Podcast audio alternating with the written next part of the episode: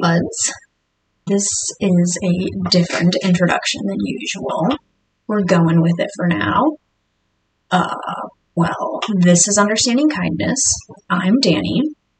I talk about stuff I've learned from people and share how it's impacted my life. Basically, we're just trying to ask questions and get to know ourselves and the world. You know, I can do it, you can do it, we can do it together, or whatever. Welcome to Understanding Kindness.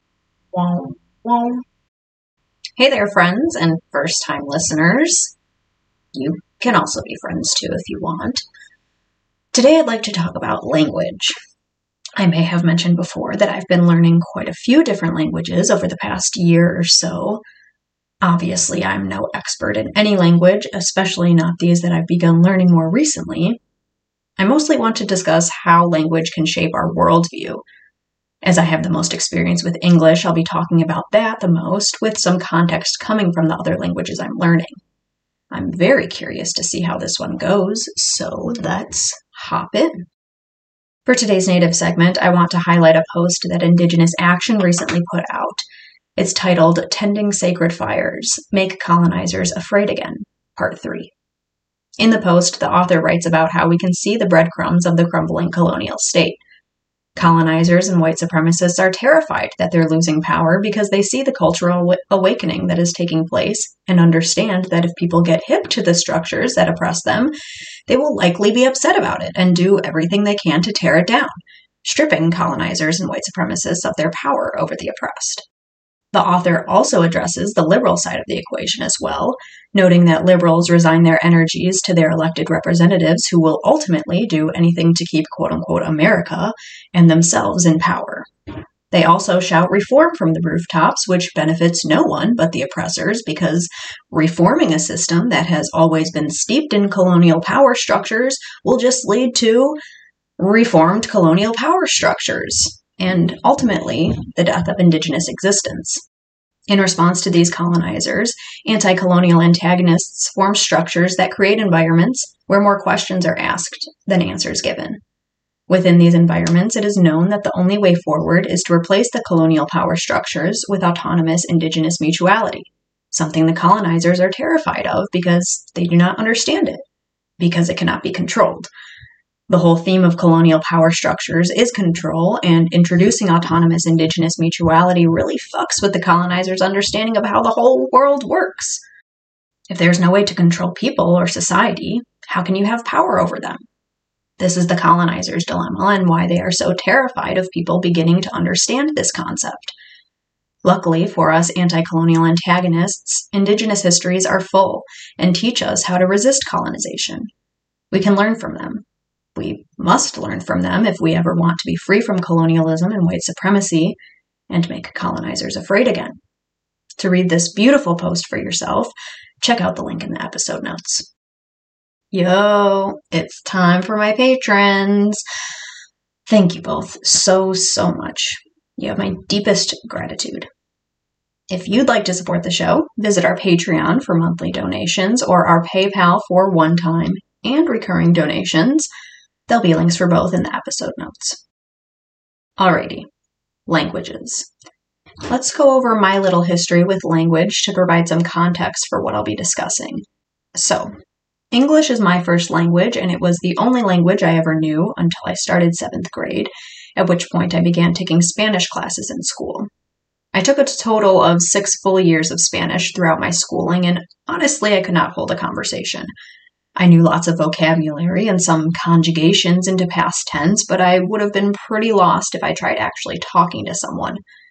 I wasn't in situations where I would actually use it, and I also didn't push myself to be in those situations.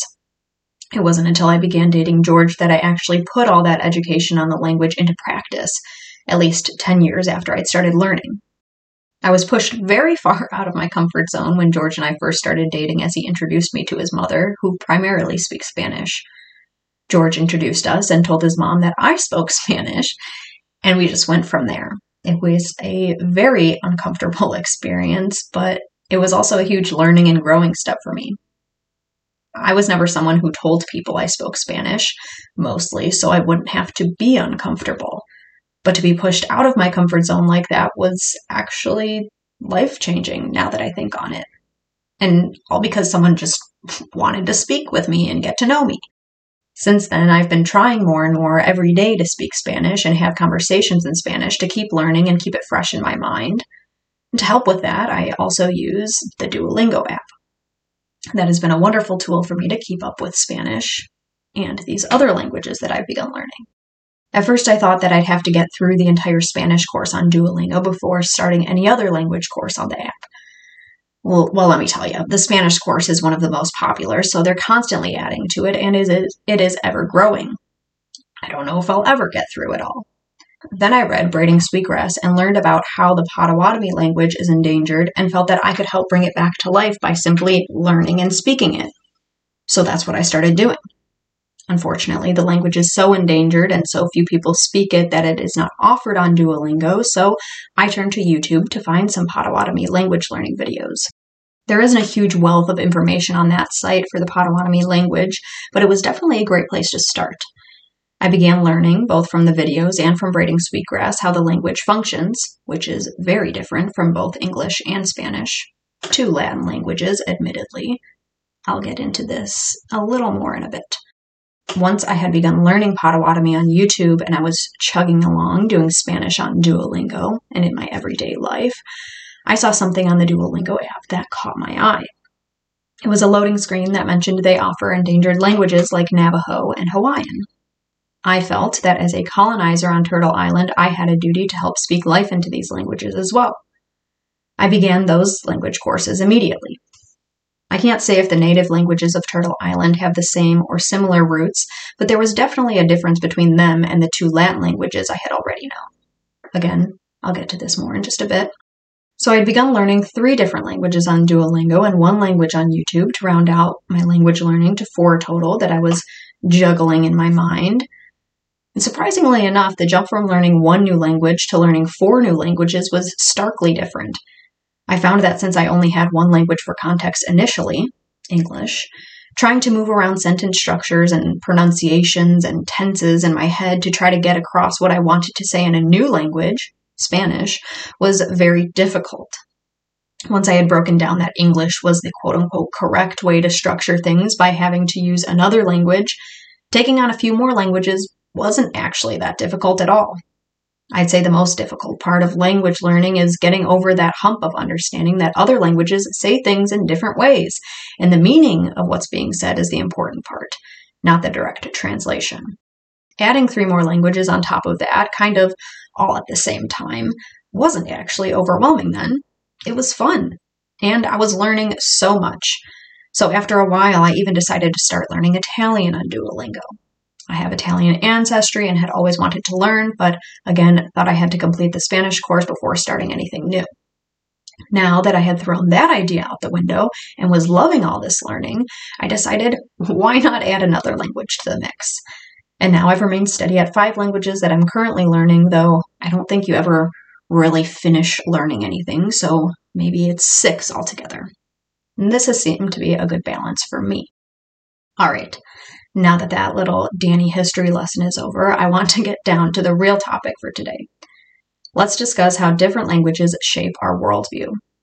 Now, as I mentioned before, I actually only have context for Latin and native languages of Turtle Island, which I'm not even sure have any ties to each other, though they do share some things in common, I've noticed.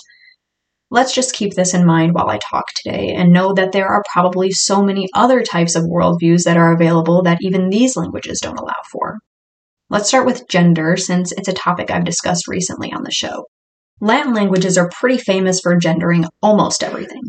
English is kind of an exception, but that's because of its unique views on human animals' relation to everything else, though there is definitely gendering in English. In Spanish and Italian, quote unquote objects, meaning any noun that is not a human, are assigned genders, either masculine or feminine. In Spanish, the articles la and las are used for feminine words and el and los for masculine words. Italian uses la and le for feminine and il and li for masculine. Every noun is assigned one of two genders in these languages. Implying that everything in the world is one of two genders. There are no other options outside of masculine and feminine descriptors. Side note, there is some very cool stuff going on around ungendering language in Spanish. There's an episode of Gender Reveal, episode 72 with Vico Ortiz, where they talk about using a gender neutral e suffix to the ends of words and using le instead of el or la. I'll link it so you can check it out if you'd like to see how languages other than English are evolving to be more inclusive. English, on the other hand, doesn't gender objects like Spanish and Italian, but it does gender objects and how we talk about people, just in a slightly different way. English uses she and her to refer to women and he slash him to refer to men with, until recently, no way to identify otherwise. It's even gender descriptive words like beautiful and handsome, Perhaps these adjectives aren't exclusively gendered by the use of articles like la or il, but the meaning and function of the language implies that these words are gendered and to be used only for specific people. Now, the difference between these Latin based languages and some of the native Turtle Island languages here that I've noticed is that some native languages don't use gendered language when referring to people. I have noticed exceptions and use of gendered language, though I cannot say if this is a result of being colonized and adopting the colonizer's ways or not. However, from what I've learned so far, in Potawatomi you could use the gender neutral pronoun of ween, and in Hawaiian, oya. These both just refer to a third person. There is no specification on their gender. So you can kind of see that if there isn't even a way to talk about someone else in a gendered way without consulting them, the concept of gendering someone based simply on their appearance isn't even thought of. This is not to say that gender doesn't exist in native languages. Though I cannot speak for all, I have found that in the ones I'm learning, there are still different words for mother and father rather than just a gender neutral word like parent. Genders just function differently in these native languages, which presents a different worldview. For instance, in the Potawatomi culture, water is feminine, and there are many links between women and water. In many native Turtle Island languages, there are very little nouns as well. Most things that English would call nouns are actually verbs. In Braiding Sweetgrass, Robin Wall Kimmerer talks about how a tree isn't a tree in Potawatomi. A tree is a being, and the word for tree literally means to be a tree. This understanding of the world around us implies that one cannot be something without acting as such. Let's think about how that view could shape how we are in the world. If the language we use to understand and talk about the world tells us that one must act in a specific way to be a specific way, how does that change how we are in the world? Well, a human animal cannot be a tree or a beaver or the wind because we cannot do what trees or beavers or the wind does. We can gain lessons from them. We can be like them, but we cannot and will not be them. If we cannot just say we are something or someone else because we want to be like them, how do we do that? Well, I think it means we'd have to actually do the things instead of just saying we're XYZ. How would this function in relation to something like an ally?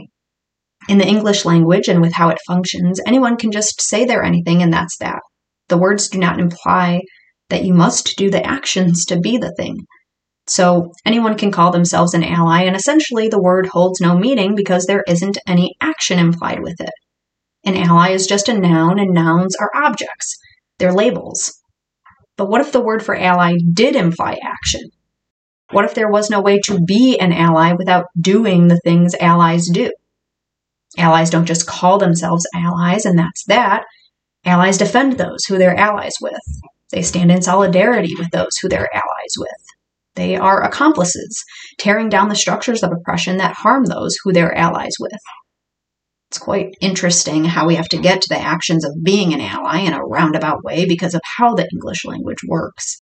Let's take a look at a phrase like, I'm sorry. Recently, I've begun holding myself back from apologizing. I don't want to tell people I'm sorry anymore. I want to be sorry. By this, I mean, if I feel sorry for something I've done, I want to commit to not doing that thing anymore instead of just saying meaningless words that make me feel appeased for doing something that caused harm. There's also a very big culture around conditioning women and anyone who's AFAB to say, I'm sorry for pretty much just existing in the so called US that I'd very much like to uncondition myself from. So couple those desires together, and instead of saying sorry so much, I found myself thinking more about what I'm saying or doing so as not to cause the harm that I was quote unquote sorry for. It may seem weird or shocking at first not to apologize for something you've done, but I can tell you from experience that so far, people usually prefer you just don't do the thing again instead of feeling absolved from your behavior because you said two words. A similar word that I've tried to strike from my vocabulary is please. I found this one to be a filler word that implies there is an unkind way to ask for things. If we have language that implies there is a kind way to ask for things and an unkind way to ask for them, just breeds ways to ask for things unkindly. And again, using the word please can then just be tagged onto anything to absolve one from actually asking for something in a kind way. Removing the additive please from my vocabulary has made me think more about how I'm asking for something and how it comes across from the other person's point of view. It also offers more opportunity for me to be grateful for someone else. I'd rather express my gratitude to someone either with words or actions than just add a filler word to my sentences to make me feel like I'm being kind. People appreciate appreciation. English and Latin languages in general are rich in nouns and labels, making everything separate from us human animals. They're very human centric languages.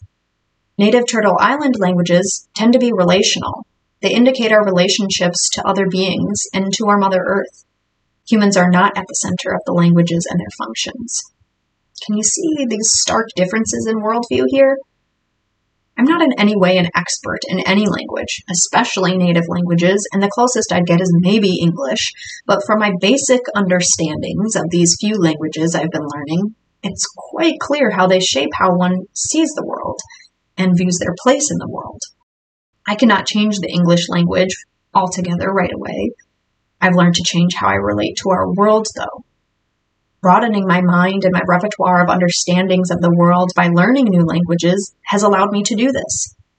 In little ways, I've changed how I speak and how I write. I think more about it. You may have noticed last episode that I referred to water as her and she.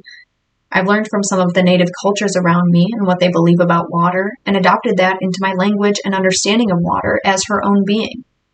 If you're someone who reads my writing or the transcripts for these episodes, you may have noticed that I capitalize beings' names.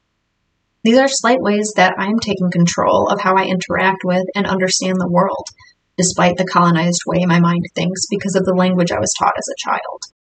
I'm not saying that any language or worldview is correct. I'm simply discussing things I've noticed since starting to learn new languages from different areas of the world. I'm trying to learn from people different from myself because I've found that the culture I've been brought up in isn't satisfying to me. Though English is one of the most spoken languages worldwide, I feel a sense of disconnection. Instead of feeling camaraderie with all those who speak my native tongue, I feel separate from where I'm from, from our earth. Learning other languages, especially native Turtle Island languages, has allowed me to see that there are ways to connect with our Mother Earth by having a completely different worldview, and that worldview can be and is expressed in our language. How we speak indicates what we believe about ourselves and the world, and I believe more than what the English language is able to offer. I believe that all other beings interact with us on a personal level. I don't just mean other non human animals, I mean everyone trees, water, soil, plants, our Mother Earth. Every living being is connected with us, and I make a point to acknowledge that connection now. I talk to trees, thanking them for the shade they provide on a hot, sunny day. I talk to moss, thanking them for making the ground beneath my feet so soft. I talk to sun, thanking him for shining and giving us warmth and vitamin D. I don't like talking to them in English, though. Something I've learned from many indigenous cultures is that they don't understand English. They only understand native tongues because they, too, are native. Not only have I learned this from others, but I've felt this. I've spoken to trees and moss and sun in English and in various native tongues, and I've felt the difference. Though speaking Hawaiian while living near the Great Lakes isn't exactly native, I f- still feel more connection than with English. And I believe they appreciate it more. I'm not fluent in any language except English, so I often do speak to other beings in English. I still believe they appreciate the acknowledgement, and I know they appreciate when I try to communicate in native languages. Whether I speak to them in English or Italian or Potawatomi, it's simply the fact that I'm speaking to them that truly matters, though. They want to feel that connection again, too. It's all about connection and how it feels to feel connected to something and someone outside of and bigger than yourself. We're all part of this massive journey called life, and it helps each of us when we actually acknowledge that. If it weren't for my entire journey up to this point in language learning, I don't know where I'd be or how I would have gotten to this understanding of our world. Being able to break down the colonized constructs of thought in my mind that I had been learning from the moment I was born has been an interesting and necessary journey. The few examples I've talked about today are just some of the ways I've begun reconstructing my thinking and my actions. I find that once I start on journeys like this one, the floodgates open and it leads to so much more breaking down and reconstructing and learning and growing. Learning about the native cultures of the land I'm occupying and the surrounding areas has allowed me to find this connection that I'd been struggling to find for my whole life. I'm incredibly grateful to and in awe of all natives especially the Potawatomi, Navajo, and Hawaiian peoples, for keeping their cultures alive amidst ongoing colonization and genocide. It's terrifying for me to think about completely losing these worldviews and connection with our Mother Earth, and it makes me incredibly grateful to each Indigenous community for keeping themselves and their cultures alive. I feel even more inclined, indebted really, to speak these languages into life and learn about what these cultures have to teach me so we can revive the connections with our Mother Earth and the universe. In my experience, learning new languages opened entire new pathways for me to learn about the world and about myself. I see myself on this planet in a completely different way than I did just one year ago when I began learning some native languages. I'm so much happier for it. My thinking has changed, my actions have changed, who I am has changed. It's been an incredibly beautiful and life transforming experience, and it never would have started if I hadn't just taken a leap and began learning other languages. Hello. Okay, we're on to our recommendations now. I talked about Braiding Sweetgrass, Indigenous Wisdom, Scientific Knowledge, and the Teachings of Plants by Robin Wall Kimmerer. This book opened my eyes to so much and started my journey of learning native languages. It's a beautiful read that I recommend to anyone, really. I mentioned an episode of Gender Reveal earlier, episode 72 with Vico Ortiz, to be specific. In that episode, they discuss how they're shifting their Spanish to be gender inclusive and their experience with having to rewire how their brain thinks about these things. Definitely one to check out for some cool language stuff. Then there's our native segment recommendation Tending Sacred Fires, Make Colonizers Afraid Again, Part 3.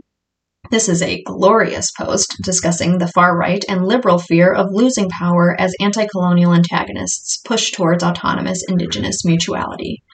I'll link all of these in the episode notes. If you enjoyed this episode, help support the podcast. All this content is free, so if you're financially able, join our Patreon or send a one time or recurring donation through PayPal. You can also share an episode with family or friends and give UK a kind rating and review. Check out understandingkindness.com for all episodes, transcripts, and blog posts. And why not take a listen to my other podcast, Better When Awkward, co hosted by my childhood best friend, Jasmine. Get in touch with me by emailing understandingkindness at protonmail.com or through social media. You can find all links in the episode notes. But for now, be kind, be compassionate, be understanding, and question everything. I'll be here. Thank you for listening to this episode of Understanding Kindness. Wow, wow.